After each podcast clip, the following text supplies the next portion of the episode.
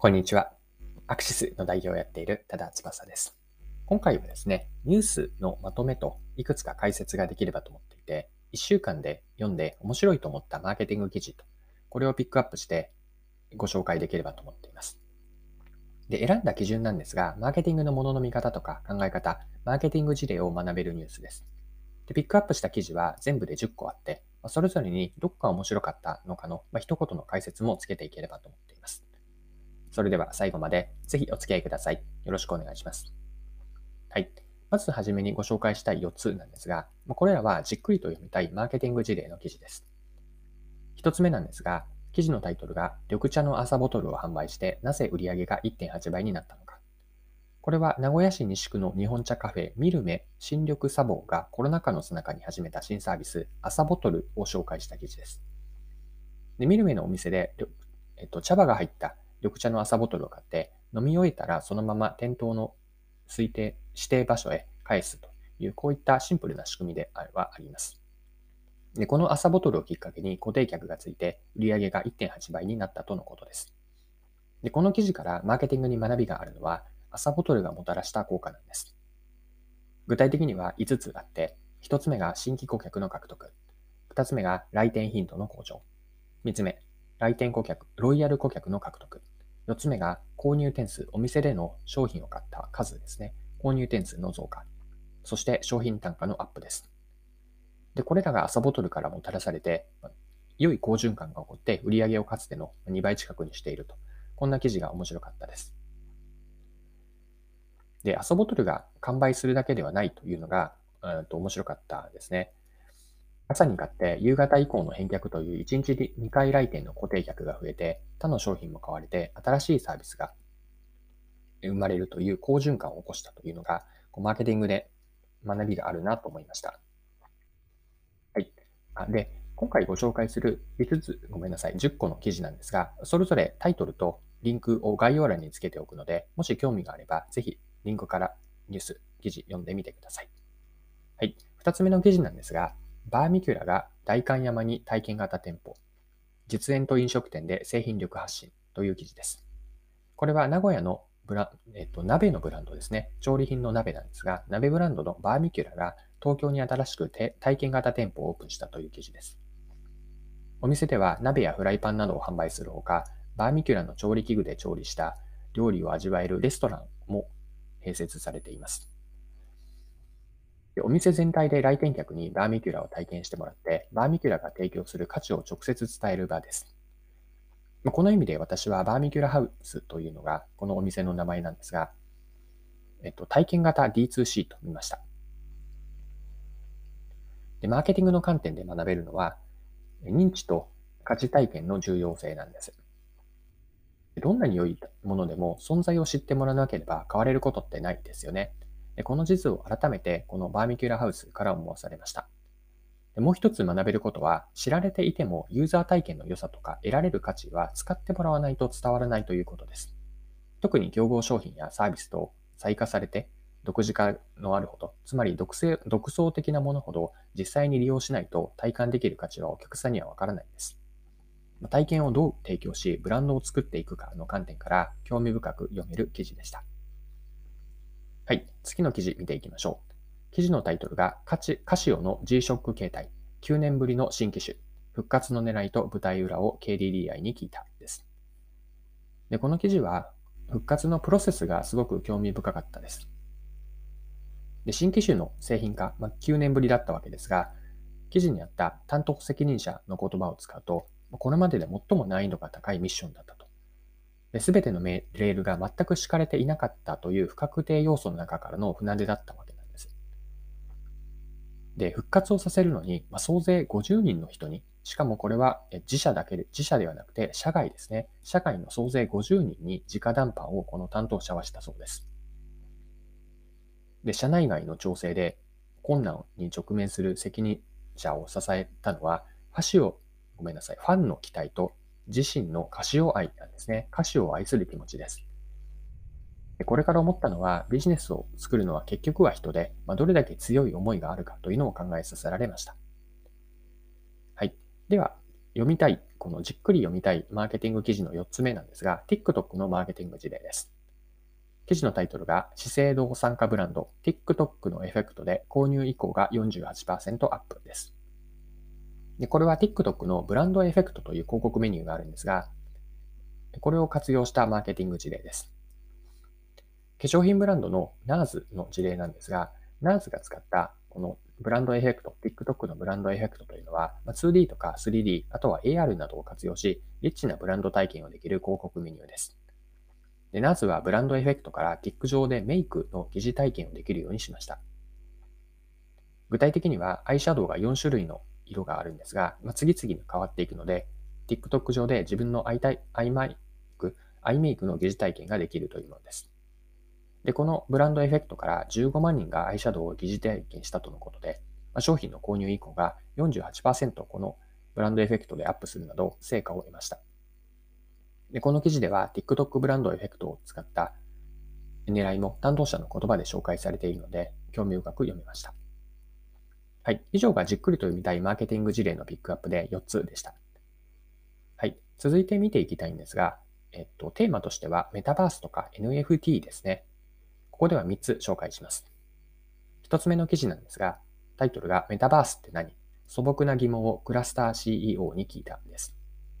で、この記事のポイントだけピックアップしておくと、うんと、担当者、この、えっと、インタビューの担当者なんですが、ポイントで言っていたのは、メタバースはクリエイターファーストの世界であると。これが面白いなと思いました。で、彼の見立てなんですが、現在のメタバースというのは第一段階で、次の第二段階というのは、夢の中の世界に近いようなものになると。これが第二段階と見ています。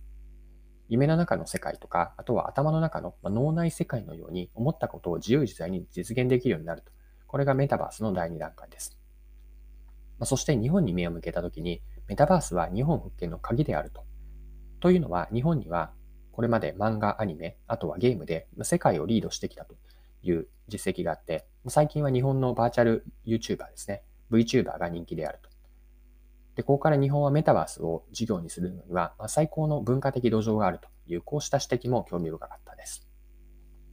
はい。では、二つ目の記事ご紹介しますね。タイトルは、時はまさに NFT 元年。NFT 元年 3D 動画、画像、音楽、印鑑、漫画、チケット、小説、何でも NFT 化される時代に。以上が記事のタイトルです。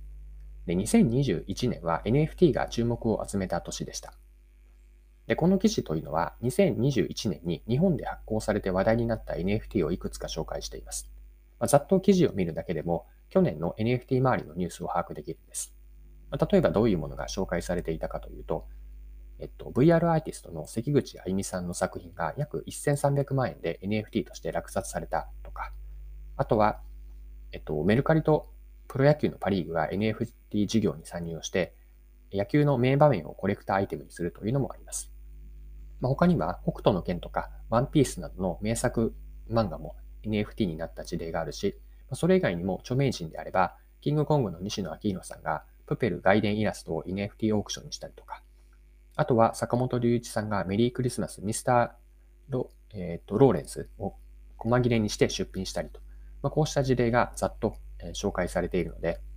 えっと、読んでいて、あこういうふうな流れがあるんだなというこう把握をする、全体感を把握することができます。はい。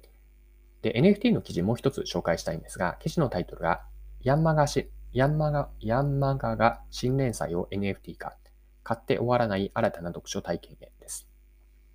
これは対談記事だったんですが、コレクション CEO の岩瀬大輔さんと、ヤンマガ編集長の鈴木和志さんの対談記事でした。漫画と NFT を掛け合わせて、どのような化学変化化学変化が起こるのか、この取り組みに込める思いがこう語られていました。いくつか記事から印象的だった言葉をそのまま引用しておきますね。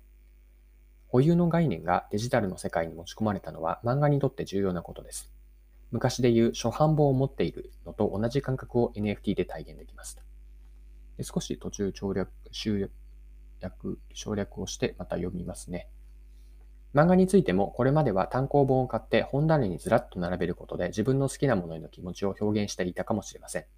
ですが NFT を使えばデジタル上で同じことができるのではないかと考えています。同じデルタデジタルでも読むことが目的である電子書籍とは性質が異なるわけです。読者の皆様には、ヤンマガの初版限定版ページは俺を、初版限定版ページを俺は持っているんだ。コレクションしたいと思っていただきたいです。はい。でもう一つですね、コミュニティについての言及もあって、ここも面白かったので、そのまま読みますね。NFT は転売するのが目的のように思われがちですが、商品を1回売り買いして終わりではなく、継続的なコミュニティのコミュニティの情勢が重要となっています。例えばファン同士でお互いのコレクションを見せ合い、語り合えるような場所を作ることができたら良いなと。将来的にはグローバルのヤンマガファンコミュニティができ、世界中のファンがああだこうだと作家さんや作品について話し合えるプラットフォームになったら面白いなと思っています。NFT を目的ではなく手段として活用し、新しい読者体験を作っていきたいです。はい。以上が記事からの引用でした。はい。では最後のパートですね。これはその他として3つピックアップしたんですが、これが最後のパートになります。1つ目がインスタグラムに関する記事だったんですが、記事のタイトルがインスタグラム運用で急成長の先読み機構、マーケターが知っておくべき2020年のインスタグラム大予測です。でこの記事で面白かったのが、今のタイトルにもあったような、今年2022年に、まインスタがどうなっていくかという予測が語られていることです。予測のサマリーのポイントだけ言っておくと、一つ目がですね、えっと、インスタグラムの YouTube 化になるといったようなことです。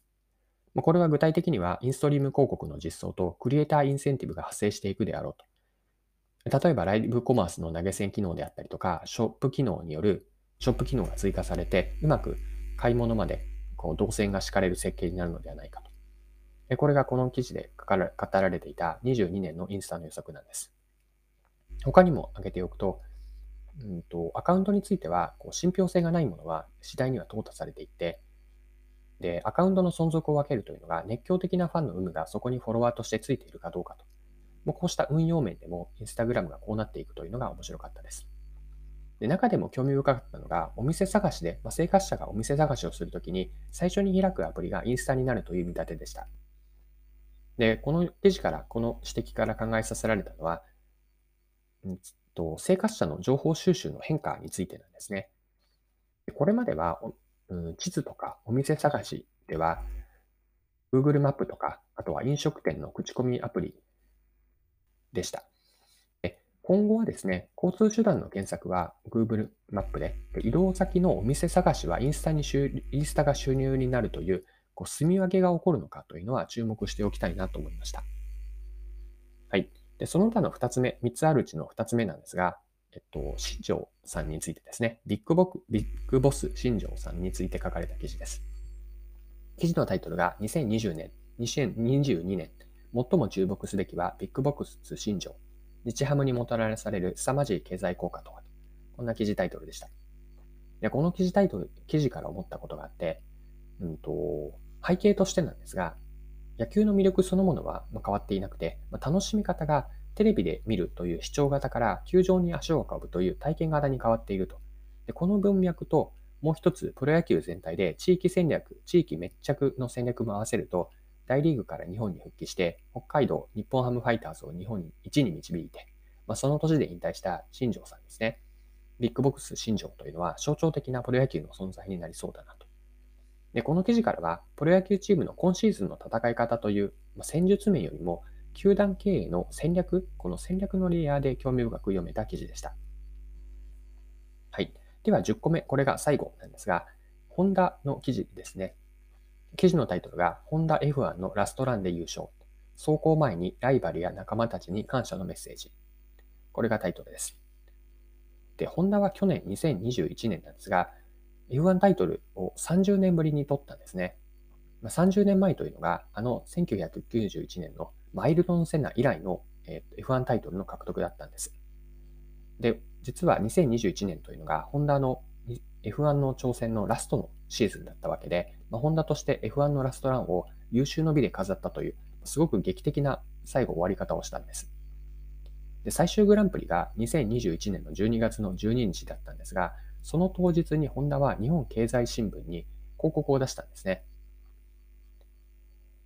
で、広告ではどのようにあったかというと、ちょっと前半だけ読むと、ありがとうフェラーリ。ありがとうロータス。ありがとうグラハム。ありがとうマクラーレン。ありがとうウィリアムス。ありがとうルノー。ありがとうメルセデス。ありがとうトヨタ。で、このような形で、えっと、記事、広告ですね。日経の広告にあったのは、ホンダのこの F1 のマシンの後ろ姿とともに掲載されたメッセージが、F1 レースに賛成しているライバルとか、一緒に戦った仲間、関係者への感謝、関係者への感謝の言葉だったんですね。そして最後の言葉が、じゃあ最後言っていきますと。これが当日の F1 グランプリの最終戦のアブダビだったんですが、こんな記事が掲載されたんですね。まあ、最後のレースに向かって、そして劇的な優勝で幕を閉じたホンダの F1 への挑戦だったわけですが、この挑戦をすごく象徴している、して、かつ感謝の言葉が述べられていて、すごく印象的な広告だったので、この記事を取り上げた、このうんと広告を取り上げた記事があったので、最後に紹介しておきます。はい、そろそろクロージングです。今回は、この1週間で読んだマーケティング関連のニュース記事から、個人的に面白いと思って、これはぜひご紹介したいなと思ったものを、えっと、10個ピックアップして紹介をしています。で記事はすべて概要欄につけておくので、よかったら見てみてください。